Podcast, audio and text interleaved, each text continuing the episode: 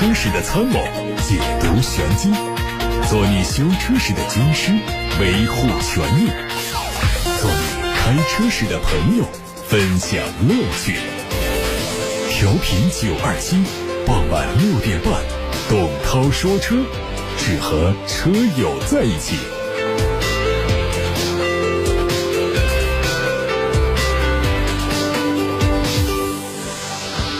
各位晚上好，我是董涛，欢迎来到董涛说车时间，六点半到七点半在调频九二七电波直播。我注意到很多朋友已经发过来留言，他说这个大家说这今天的信号好像不大好，调频信号不大好。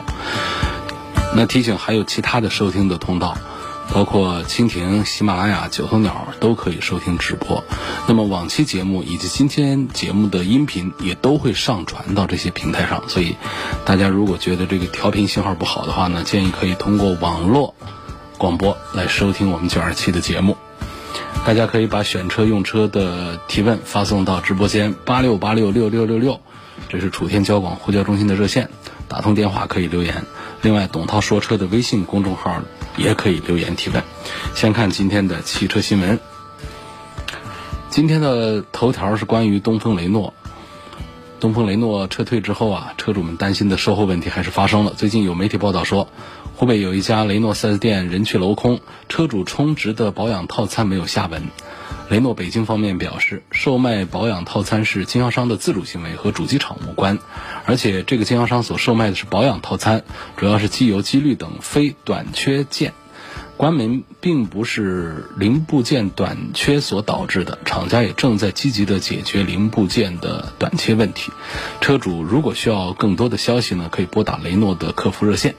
虽然只是一个个案，但是东风雷诺厂家和经销商的矛盾悬而未决，车主的权益必然是难有保障。据了解，湖北市场监管部门已经介入此事，监管部门建议车主可以先自行保养，保留好相关的票据，作为日后维权的凭证。外面说。本田旗下的思域、杰德、风范三款车型可能在日本会正式停产。这次停产的思域车型是轿车版本，两厢掀背和 Type R 还会在日本继续销售。知情人士透露说，本田的这次停产计划和公司削减成本有关。到2025年，本田计划。把生产成本削减百分之十以上，并且把全球车型的数量减少到目前的三分之一。这次思域轿车停产计划只限于日本市场，中国和北美地区的生产销售都不会有任何影响。宝马 i 八的最后一辆新车六月十一号下线，宝马标志性的混合动力超跑 i 八正式停产。作为整个宝马集团中的第一款插电式混合动力，六年的时间它只生产了两万辆。与此同时，宝马的莱比锡工厂新闻发言人表示，宝马并没有计划研发新的混合动力跑车。在六月中旬停产的这一批宝马 i 八将是这一台混合动力跑车的绝唱。全新一代雷克萨斯 IS 正式发布了。它仍然是沿用了现款的底盘架构，但是内外都有明显提升，悬挂系统做过了改进，外观没有变化，前脸标志性的纺锤格栅做过了改进，现在采用的是三维多边体的结构，边缘就不再那么锋利，前大灯的尺寸变大，取代了现款车型的分体式设计。昨天。在福特品牌创立一百一十七周年之际，全新的第六代福特探险者在《至山丘》大电影上上映之后正式上市。作为长安福特的大型高端旗舰 SUV，全新的第六代福特探险者率先在四十万元级别全系采用了新一代的豪华性能纵置后驱动力布局，推出五款车型，售价三十万九千八到三十九万九千八，全系支持六座或七座的设计，部分。车型还会有其他的一些高端配置。全新的第六代福特探险者车身是 CD6 纵置后驱模块化平台的豪华基因，实现了动力直线传输、前后轴平衡配重、高强度车身三大技术优势。超过五米的车长，超过两米的车宽，还有三米零二五的长轴距，实现了将近六个平方的座舱空间。升级版的第四代二点三 T 的发动机，匹配了全新的十速手自一体变速器，零百加速成绩七点六秒钟。风神奕炫 GS 作为第一款使用东风风神全新赛道标志的智享 SUV，以大不一样的独特产品主张，支持着年轻消费者对自由生活的向往。在这样的产品主张之下，风神奕炫 GS 拥有。豪横大气场、多能大空间、硬核大智慧、可靠大厂牌四大核心亮点，更好地满足了年轻消费者对 SUV 产品高性能兼具高舒适的新需求。东风风神联合湖北万达积极响应政策，鼓励扩大消费、激发市场，联合推出了全民赢取风神奕炫 GS 的计划，将会拿出十三台风神奕炫 GS 作为这次风神万达联合活动的奖品。日前，兰博基尼对外宣布将不再参加车展，而是选择专注于直接针对客户进行小型定制化的活动。兰博基尼的首席营销官对海外媒体确认了这个消息。他表示：“我们决定放弃车展，因为我们相信和客户保持亲密的关系才是关键，而车展跟我们的观念并不一致。”这意味着，在2019年法兰克福车展上亮相的旗下的首款混动超跑，将会成为在公开车展上发布的最后一辆兰博基尼新车型。昨天，下一代智能 SUV 广汽新能源埃安 V 正式上市，并且在广州、上海、深圳三地举行了隆重的云上市发布会。在发布会上，广汽新能源的总经理揭晓了埃安 V 五。配置的具体售价包括六零智领版、七零智领版，还有七零 Plus 智领版、八零智领版和八零 Max 版。补贴之后的售价十五万九千六起，五百公里的续航里程和六百公里的续航里程对应了不同的版本。即日起呢，广汽新能源的爱安 V 正式交付，同时用户可以体验到爱安一键尊享服务。爱安 V 的用户可以一键专享三电终身质保。一键 OTA 整车延保，一程代步车，车电包专享套餐，直升机紧急救援等专属权益，还提供了零首付、零利率、零月供等丰富的金融服务。有媒体获得了长安 CS 五五 Plus 蓝鲸版的内饰图，它采用了两种风格，一种是黑色。辅以贯穿式的红色装饰条和外观造型相呼应，另外一种是更加年轻运动的红色内饰。根据此前关于这款车的尺寸、动力、配置的信息，预计新车上市之后价格还会有小幅度的上涨，不过起售价有可能维持在九万到十万元之间。新车会在七月上旬亮相发布。领克汽车的第五款量产车型领克零六已经正式公布了，它的定位是小型 SUV，提供了 1.5T 三缸机和 1.5T 的插混。它的定位和领克的价格区间分析呢，领克零六的售价可能在十二万元到十六万元之间。官方说它会近期亮相发布。雪铁龙官方宣布，EC 四会在六月三十号全球首发，这是一款全新的纯电动 SUV。竞争对手锁定为大众的 ID 三，参考此前曝光的渲染图，它采用了雪铁龙最新的设计语言，整体造型相对扁平，车头采用的是封闭式设计的格栅，充电接口是在 logo 下方的盖板上，它的整体是溜背造型，营造出跨界轿跑 SUV 的运动感。这车的动力总成续航里程三百二十公里。各位正在听到的是晚上六点半到七点半直播的董涛说车。欢迎大家现在把选车用车的问题发送到直播间来，我在广播里回答。八六八六六六六六热线正在开通，还有董涛说车的微信公众号也可以留言。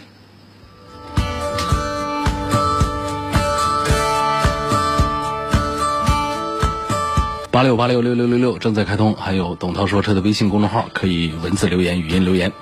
首先看来自八六八六六六六六，这是楚天交广呼叫中心热线电话平台上的问题。杜先生说：“我的车是宝马叉一，我弟弟很喜欢，所以想买个同款。那现在呢，就只有二零二零款在售。我的是一九款，一九款是八 AT 的，现在它变成了双离合的。呃，就想问这二零二零款的宝马叉一的操控稳定性怎样？如果不好的话啊，这奔驰、宝马、奥迪品牌还有没有其他的小型 SUV 比较值得推荐的？这个？”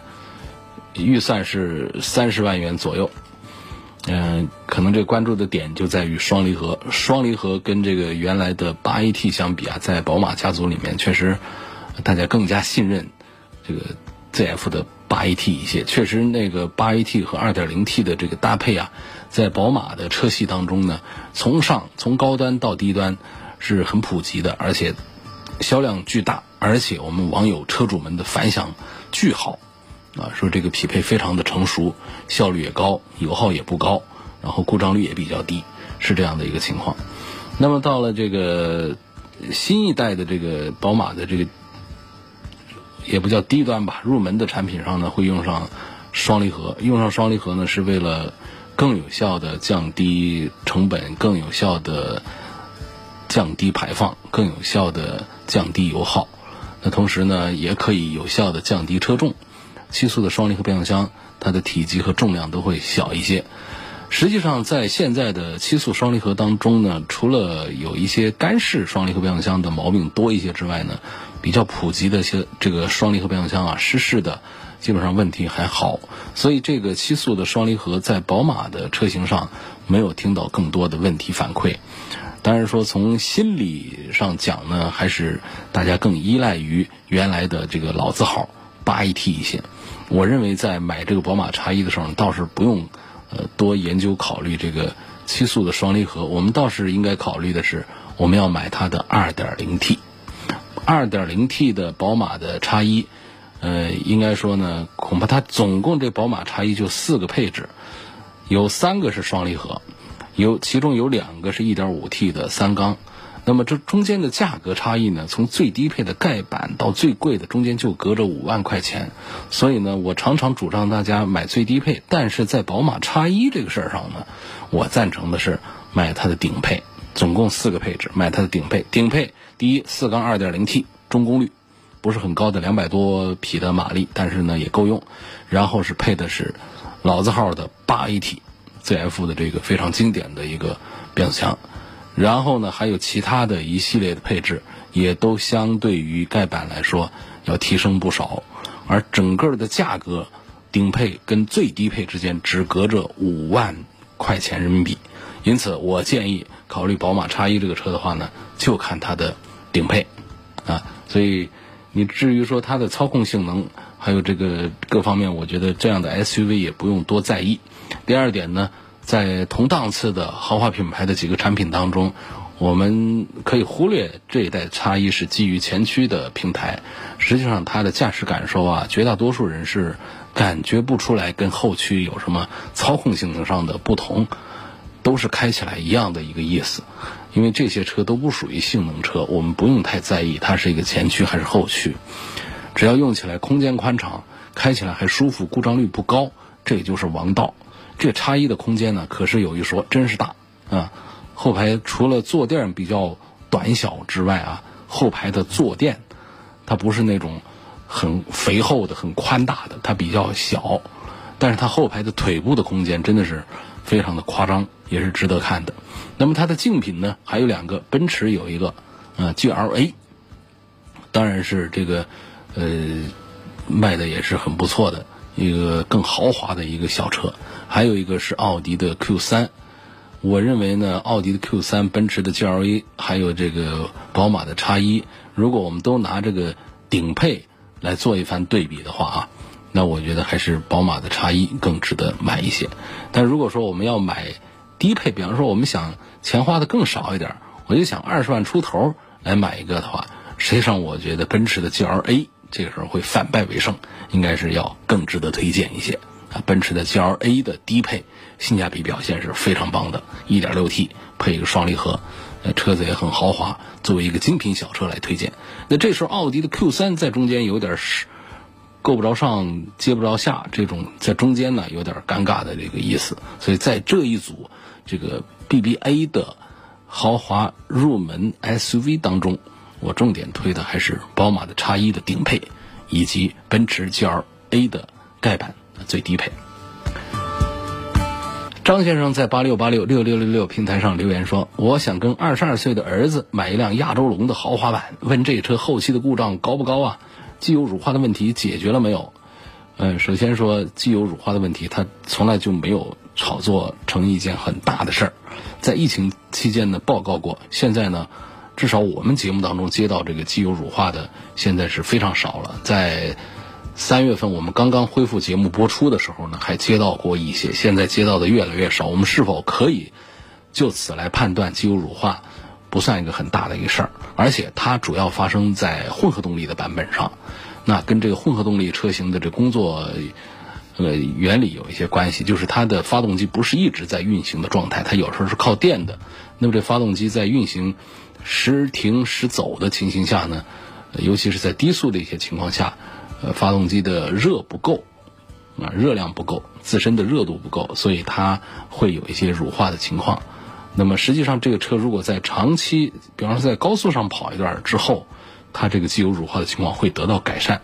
因此，这也是大家的投诉越来越少的一个原因。如果不放心的话呢，就买它的纯油的版本，我想就没有这样的一些担心。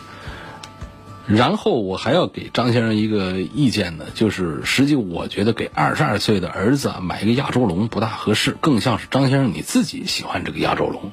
就我们的中年朋友们还是很很喜欢这个这个亚洲龙这个品牌的。这个车还没进来的时候，在车友圈大家都说，哎呀，在中国只能买一个呃买一个凯美瑞，我们要是能买到亚洲龙就好了。好了，我们亚洲龙国产之后呢？那好多人呢买它的时候呢又犹豫了，这是不是美国的那个亚洲龙？那是有不同，但毕竟呢你现在也买不到让我们心动的皇冠了，所以现在如果觉得凯美瑞还不够，呃这个到位不够有档次的话呢，添一点点钱。买高半个级别的亚洲龙是一个不错的选择，所以我觉得可能更多的是张先生你自己是不是看中了这亚洲龙？那么替你儿子做这个主主的话呢，我还是给你一个建议啊，就是你是否可以考虑给他买一个更年轻化一点的个二十二岁的儿子，像这样的，你像现在这个你给他买不用买这么大一个车子，你可以买那些豪华品牌的紧凑的小车，他的幸福感一定会比开个亚洲龙要更有意思一些。啊，奔驰、宝马、奥迪家的都可以买到这个价位，亚洲龙这个价位的小车，你让他去看一下，挑个自己喜欢那个颜色。你不然你给他整一个看起来四平八稳的亚洲龙，然后我不一定会买个什么颜色，弄不好你给他整一黑色、一白色这样的，那实际上我认为就像穿错了衣裳一样的，你这二十二岁儿子开这个车还是显得老气横秋，啊，不大对头。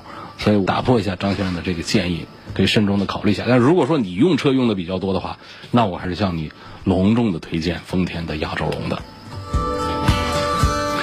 李先生说，二零一二年买的标致五零八二点零排量自动挡，开了十万多公里，平常都是按时保养。最近一个多月呢，在 P 档或者是 N 档点火时候啊，有时候要两次才打得着，偶尔要打三次才能着，感觉也不像电池亏电。问是个什么原因？那怎么就感觉不像电池亏电？那就是不是我们听声音觉得启动电机还挺有劲儿的？那行，那就是这个电池不一定亏电。那么这种不好。打着火啊，原因它其实成因很复杂。那我们这个点火系统是不是并不好？这个点火系统不是启动电机了。那比方说我们的这个点火线圈啊，我们的这个火花塞啊，是不是有要换的这种呃可能性？这是电路这个部分。还有我们的油路部分，油不顺畅也不容易打着火。我们的气不顺畅也不容易打着火。那我们这个发动机里头积碳多了，发动机。也会燃烧不好，也不好打着火，所以这个原因呢，就有好多种可能，啊，所以我建议李先生还是到 4S 店或者是维修厂好好排查一下具体的原因。我在这儿是跟你说不清楚到底哪儿坏了。微信公众号上有朋友说说，在这个日系的三大 B 级车里面，为什么就常常没人提到马自达的阿特兹？我觉得阿特兹各方面表现都不错呀。可能马家比较任性，不像价格低头吧。我近期在关注的关注阿特兹，就算多几万块钱，我也愿意买它，因为它是阿特兹，不从众。说的似乎是有道理。马自达呢，这个品牌力啊，可能还是号召力还是弱一些。它这个旗下的几个车子啊，这个像这个马三的昂克赛拉啊，产品力都还是可以的。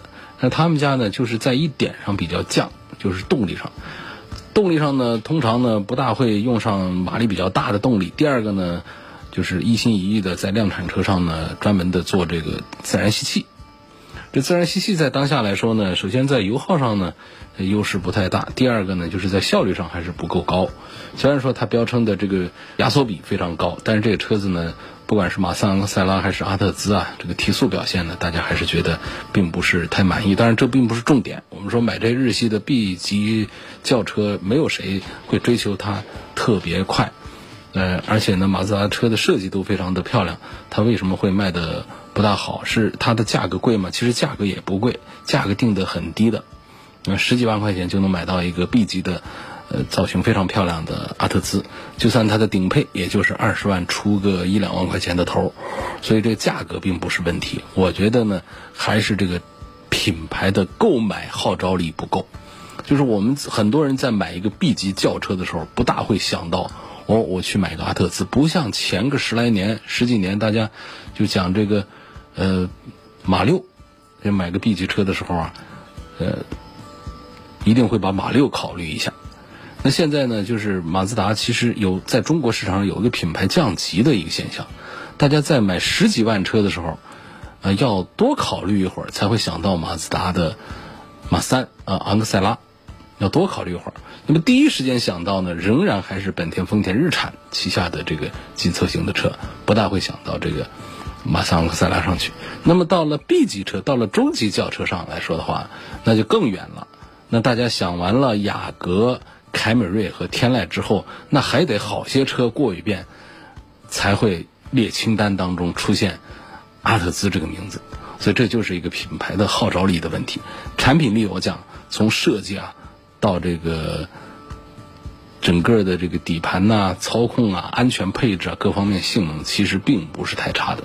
主要的问题呢，一个是品牌的购买号召力，第二个呢就是动力上呢，呃比较柔，第三个呢就是它的车厢的用料，塑料件呢各方面呢不是太讲究。所以这几个方面，再加上本身它也小众，卖的也少，所以它就。更多的人在不考虑它。下一个问题说，我是二零一五款的标致四零八自动豪华版，公里数只有一万九，现在这个二手车大概能卖个多少钱？另外呢，像我这种高车龄、低公里数的车，在保养上有个什么要注意的？我这个车呢，除了常规的小保养啊，我就只换过刹车油和防冻液，还有没有其他需要检查和更换的项目啊？这个就是。好，这个问题，嗯，一五年的标致四零八自动豪华版，如果我没记错的话，是一个三缸一点二 T，是吧？三缸一点二 T 配的是一个六 AT，呃，当时的价格不便宜，得个十四五万的样子买，按照一年折旧损失个百分之十去的话，那就是半价了，大概就是七八万块钱啊。七八万块钱，现在的这个新款的四零八的一点二 T 的这个类似配置的卖价也就十万出头。你说你开五年，呃，你想卖个上十万块钱，那是不可能的，不如买新车去了。所以这个价格应该是在七八万块钱，七八万块钱啊，一五款的标致四零八，说公里数小，呃，这是一点优势，但是优势并不是太明显。你这车。其实公里数再正常一点，可能搞不好还还更加好卖一点。所以这车你可能是停的比较多，停的比开的时候还要多一些。这对车况来说，也许并不算一个好消息。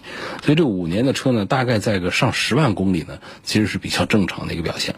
好，你这种高车龄、低公里数的车，在保养上有什么注意的？这保养可不仅仅是看公里数，说我公里数少，我就可以保养的少。你的车龄在那儿的话，你还是得把那些该上的一些这个保养项目还得做上。说。我们常见的像这个几万公里的这个四五年的车的话呢，像这个空气滤芯呐、空调滤芯呐、汽油滤芯呐，这这三滤呢，差不多就是得该换都得换一遍了。然后就是全面的检查，该补充的得补充，该清洗的要清洗啊。机油机滤，这是最基础的保养。你算是换了刹车油和防冻液，呃，其实我觉得也没有太多的操心的和担心的，毕竟公里数也并不大，再开开吧。再看看，您正在收听的是董涛说车。有位向先生在八六八六六六六六平台上说：“我比较在意外观，我目前看中了奔驰的 GLC，呃，听说会出新款了，我想问问主持人，这个新款跟现款在外观上有哪些区别？听说新款会有混动版，但我还是想要燃油版，问新款会不会有燃油版？我们这一代的这个奔驰 C 呢，已经进入到产品的下半场。那么去年的一次中期改款之后呢，到明年就会推出全新平台的全新一代的奔驰的 GLC。所以，全新一代这个奔驰 GLC 呢，我们已经看过了它的图片。那么变化还是比较大，主要是头尾灯都变得更加的窄，就这种印象。呃，内饰的图片目前印象还不太深刻。在动力方面呢，预计就是主力的还是四缸六缸发动机，加上四十八伏的轻度混合动力。这种轻度混合动力，你说我喜欢燃油车，你可以把它当做一个燃油车。呃，轻度混合动力它更多的是一种提升我们在起步阶段的低速状态下的一种行车。这个表现的，然后插电式混合动力肯定是会有。全新的奔驰 GLC 在这个平台上还会做纯电动版本，就是 EQC 嘛，就是下一代的 EQC 了。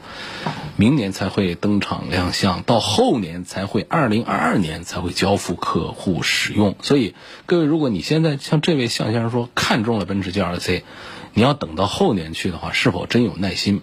不然也就放弃。就现在这一款。啊，卖的非常好，一个月一万多台，在豪华的中型 SUV 当中，它是销量冠军、销量王。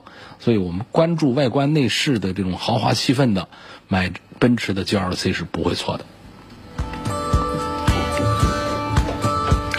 那为什么轿车的后排座椅不能全部倒下来，而这个 SUV 的后排座椅是可以全部倒下来呢？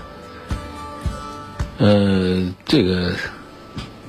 这个问题我也搞不清楚为什么这样。实际上，这个倒下不是往后倒，是说往前倒。我们有少数的轿车是做到了的，就是把这个座椅往前倒。实际上呢，我认为呢，从安全的角度啊，座椅最好是不要前后倒，因为在一些碰撞的时候，我们需要座椅坚如磐石的，才能够把我们牢牢的固定在原来的位置上。像这种这个座椅往前倒的话呢，在 SUV 这样的结构上呢。它是为了装载能力更加的强大，在轿车上的话，通常就是一个造型。那么在高端产品上会有这样的往后躺，像像到了这个迈巴赫啊，很多产品上他们都会让后排的椅背可以往后靠。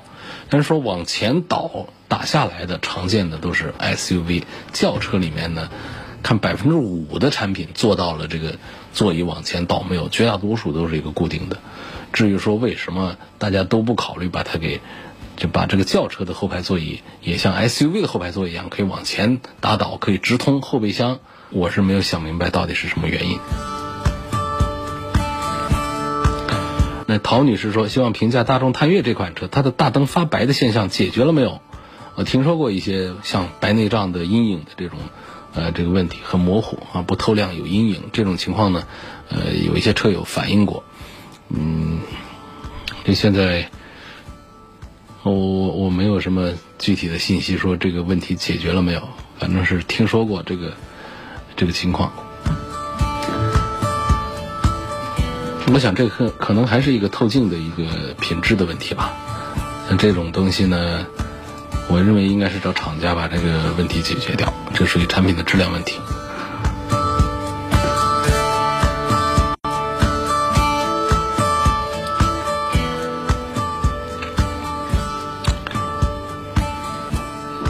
下一个问题说，都说奥迪 Q5L 双离合是考虑成本减配了，能说一说双离合为什么算减配啊？它跟 CVT 还有 AT 变速箱到底有什么技术上的区别？为什么说一个车用上双离合变速箱就是减配呢？首先就是这个双离合变速箱的成本会低一些，厂家采购成本就会比普通的 AT 变速箱便宜一些，因为它的结构相对要要简单一些。尽管结构简单，但是技术不简单。技术很复杂，所以呢，尤其是到这个承受力比较弱的这个低配的产品上用的双离合变速箱，喜欢用干式的，它的毛病要更多一些。湿式的，像有一些大功率上用的六速的湿式的，包括现在一些七速的湿式的，其实故障率情况还好。那么。更多的人是从这个角度来讲它的这个减配的，厂家确实能省下一些成本，但同时还有其他的考虑，就是量的问题。因为双离合呢，像大众家都是自产自销，那么它可以满足自家的非常庞大的这个销量供应。它如果说总是找爱信他们来采购的话呢，爱信这全球顶级大牌的这个变速箱工厂，它怎么可能供应那么多的汽车厂家呢？忙不过来，所以呢就会制约厂家的整车产能。于是呢，从这个角度也是需要用自己家的双离合变速箱。那么第三个点呢，考虑的是双离合变速箱确实是能够降低碳排放、降低燃油消耗，比较节油。这个不是说我们消费者现在真有这个多少节油的需求啊？消费者有，其实真的很突出吗？也不是那么突出，更突出的还是我们国家层面对于碳排放、对于燃油消耗的这个呃政策层面的一种控制。那对厂家提出了更高的排放标准。那么厂家怎样实现这个国家层面的排放标准的话，一个就是研发更高效的发动机，二个呢就是做混合动力。还没办法的时候就上双离合，还没办法的时候就轻量化车身，还没办法就是小排量。就总之这些办法呢，不是说我们厂家一厢情愿，不管我们消费者喜欢不喜欢，我们厂家爱这么做。不是，而是迎合了我们整个全球的一个能源的，包括环保的一个大的趋势下。那么从我们国家这个层面，对于汽车制造这个领域提出了更高的这个节能减排的要求。所以是顺应这些要求，才会出现双离合变速箱现在大行其道，小排量甚至三缸机越来越多，车的轻量化做得越来越突出。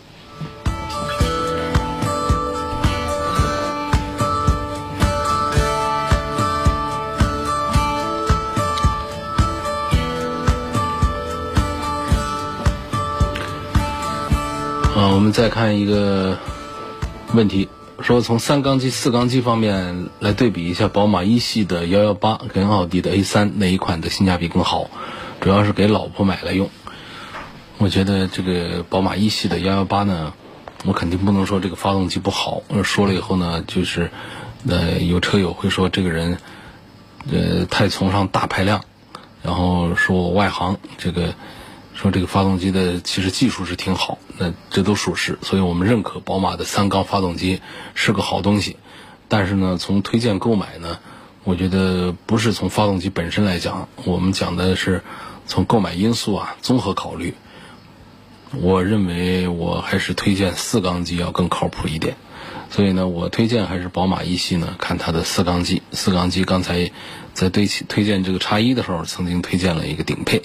那么在推荐这个一系的时候呢，我不一定推荐顶配，就推荐它的 2.0T 就可以了。那么对应到这个奥迪的 A3 这个产品上来呢，A3 的产品呢，倒不是说它的发动机的这个 1.4T 啊这些，这都没毛病。主要它的一点四 T 是个低功率，低功率用的是七速的一个干式的双离合，所以在 A3 里面呢，本身现在降价幅度也大，也划得来，所以呢，我也赞成啊买它的高配，买那 2.0T 的。奥迪的 A3，至于说 2.0T 的奥迪 A3 跟 2.0T 的宝马的一系，我到底应该买什么的话，这个我觉得难分上下，表现都非常棒，都很不错。今天就说到这儿，感谢大家收听和参与晚上六点半到七点半钟直播的董涛说车。错过收听的可以通过董涛说车的全媒体平台来收听往期节目的重播音频，并且是提出更多的选车用车问题。董涛说车全媒体平台分布在微信、微博、蜻蜓、喜马拉雅、九头鸟，还有微信小程序梧桐车话、车架号、易车号、百家号等等平台上，搜“董涛说车”的专栏都能找到我。